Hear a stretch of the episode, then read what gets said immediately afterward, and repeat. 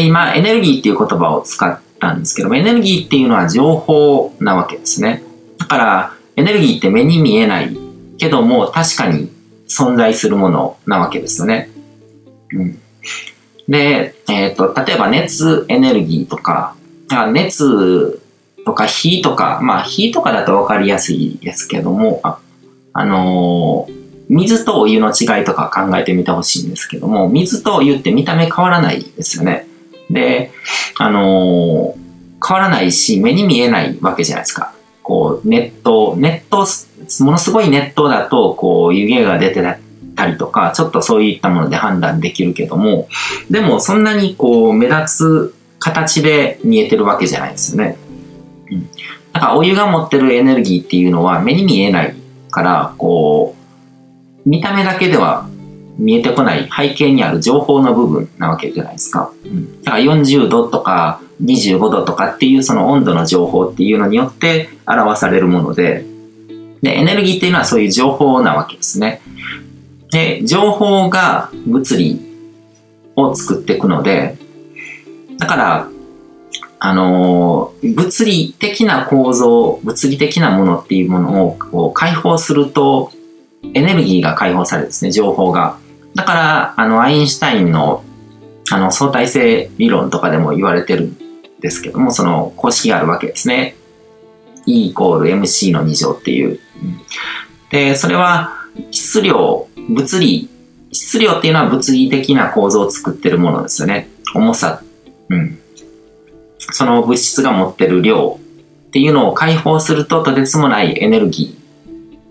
情報に変換されるっていうことを言ってるのが E イコール MC の2乗っていう相対性理論の公式なんですけども、だから質量を解放するととんでもないエネルギーが取り出す。それが、あの、核エネルギーとかそういうものにもなってるんですけども、その物理的な構造の背景には情報という大きなエネルギーが存在してる。それかむしろ、こう、情報の方が主なわけですよね。うん。だから、例えば、1万円札っていう紙切れの背景には1万円分のこう価値のエネルギーがあるわけですよね。で、それは、むしろ、こう、1万円札の背景にあるっていうよりは、1万円という価値のエネルギーがあって、その価値のエネルギーを閉じ込めたのが、こう、1万円札の紙幣っていう、そういうルールが作られて、で、その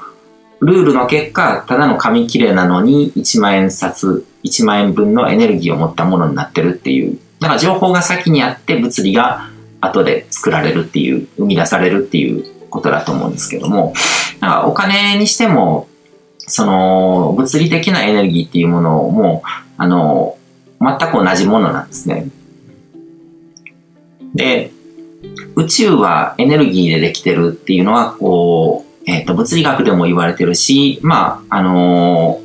どの程度理解してるのかわからないですけども、そのスピーチャルの方でもそういうことは言われるわけですね。宇宙のすべてのものはこう波動とかエネルギーの状態であるみたいな感じの、うん。それは物理学でも言われてることなんですけども、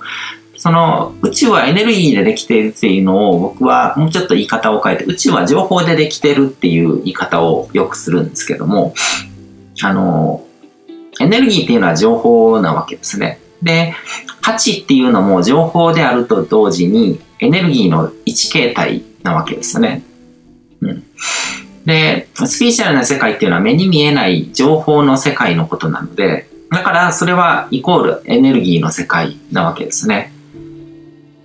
で、お金にはそういうスピーチャルなエネルギーが宿っていると。で、エネルギーっていうのは、あの、ポテンシャルで、で、これも、こう、物理学が詳しい人はわかると思うんですけども、力っていうのとエネルギーっていうのは違うんですね。力っていうのは現実に何か変化を起こすもの。うん、で、目に見えるもの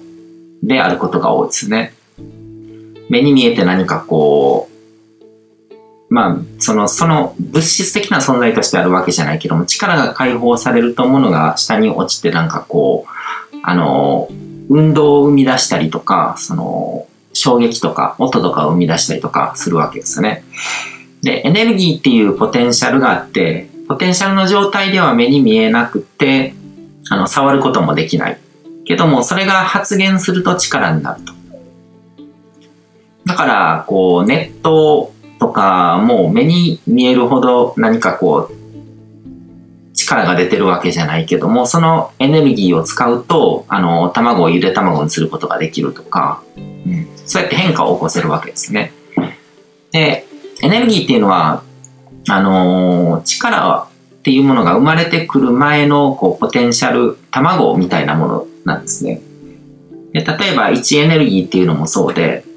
あのー、1メートルの高さに何かをこう、ペンとかをこう持ち上げても、ここに置いてあるだけだと、何も物理世界に変化は起こらないわけですね。で、このエネルギーが解放されると、僕が手を離すと、このペンが落ちて力が発現されるわけですね。で、こう、ペンが下に動く、こう、運動を起こしたり、で、それが床に当たって衝撃を与えたり、音とか熱とかに変換されるわけですね。で、さっきも出てきたんですけども、お金も同じで、銀行口座の数字とか1万円札自体には何の力も発現してないけども、そこの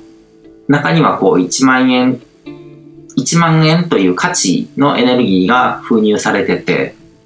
で、それを叱るべく場所で使ってエネルギーを解放すると、だからお金を払うっていうのはそのお札の中にあるエネルギーを解放してるんですね。うん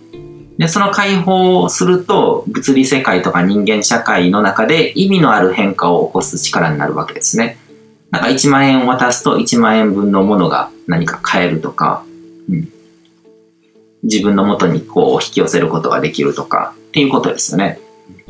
あこの引き寄せっていうのも結構大事なテーマで、お金を使ってこう何か買うっていうのもお金のエネルギーを使って引き寄せてるのと同じなんですよ。お金使ってなんか買うのは全然普通のことだから、引き寄せでも何でもないっていうのとはまた違うんですね。もうちょっと抽象度の高い、あの、ちゃんとエネルギーの交換とか、エネルギーの保存則っていうものを理解してると、その引き寄せっていうものがより理解しやすくなると思うんですね。あ、で、エネルギーの保存則についても話さないといけないですね。あの、今日話す予定ではなかったんですけども、あの、エネルギーは保存されるっていうのがあって、こう、交換されていくだけなんですね。だから無から有を生み出すことはできない。だから、引き寄せの法則っていうのも結局自分がこう、大きなエネルギーを循環させられるような存在になっていかないと、大きなものっていうのは結局引き寄せられないわけですね。何も縁もゆかりもない、あのこう、古事記みたいな生活をしてる人がいきなりこう1億円とかをこう引き寄せて、そういうエネルギーをこう循環させるっていうのは、まあ全くゼロとは言えないけども、あのー、普通は起こらないわけですよね。うん。もともと自分が何かこう、いろんな大きな物事を動かせるぐらいの存在になったら、1億円っていうお金は比較的楽にこう自由に引き寄せられるようになる。それはエネルギーのこう交換をしてるっていうことなんですね。うんで、あのー、お金っていうのはそういうふうにこうエネルギーに過ぎないっていう観点、視点があると、お金稼ぎとかお金儲けとかが結構簡単にうまくなるんですね。どういう価値のエネルギーを生み出せば、それがお金に変換されるのか。どういうことを、だからビジネスが上手い人とか、そのビジネスに慣れた人っていうのは、どういうオファーを出したら、こう、そのオファーをが通ってお金に変換されるのかっていう、その価値をお金っていう形に変換することをやってるだけなんですよ。うん。だ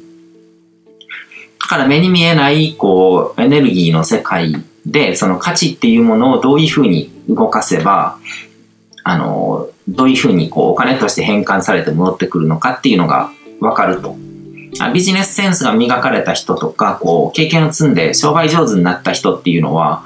その、目に見えない価値っていうエネルギーを読み取る一種の霊能者と同じだと思うんですね。霊能力者と。うん、で、普通の霊能力者とかも同じなんですけど、あれも生まれつき持ってる能力とかじゃなくて、全然こう、超能力とまた違うので、あの、鍛えられるんですよ。超能力も、まあ、あの、境界が曖昧なのであれなんですけども、その霊能力のことをサイキックっていうふうに言ったりとかもするんですけども、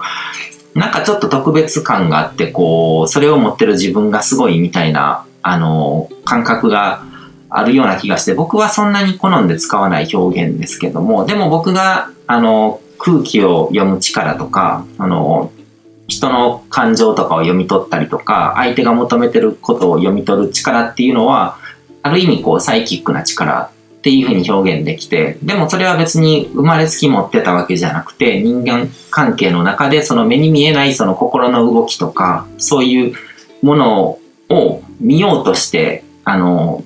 いろいろ勉強して実践の場で鍛えていったから身についたってわけだけで、で、お金稼ぎとか、こう、ビジネスがうまいとか、そういうのも結局、こう、その目に見えないエネルギーの動きっていうのを、こう、見ようとして、その、そこにどういうルールが働いてるのかっていうのをしっかり勉強して、で、実際に実践しながら確かめていって、で、感覚をつかんだからできるようになったっていうことなんですよ。で、これはもう本当に霊能力と同じだと思うんですね。うん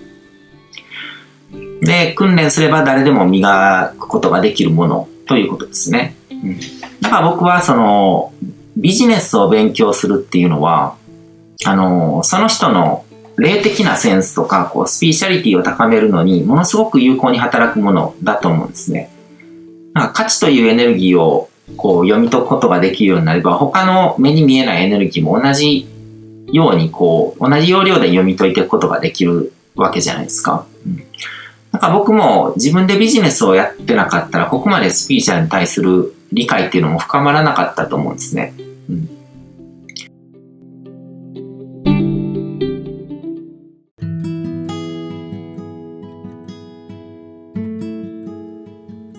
今回も最後まで聞いていただいてどうもありがとうございます。チャンネルの説明ページの方に僕が提供している悟り式コーチングの最初の2ヶ月分を無料で受講できる案内があります。ゴール設定とアファメーションについて詳しく解説してるんですけども、僕自身もこれらのことを本格的に取り組み始めて、で、それで大きく人生を変えたという経験があるので、あの、まだ受講したことがない方であったりとか、このタイミングでピンとくる方はぜひ登録して体験してみてください。また、僕がどんな人間なのかを簡単に知ってもらえる2分ほどで読める会員プロフィールのリンクも貼ってます。僕自身がインターネットを通じた出会いによって自分の人生を大きく変えたので、この出会いがあなたの人生を変える良いものになることを願ってます。ではまた次の放送でお会いしましょう。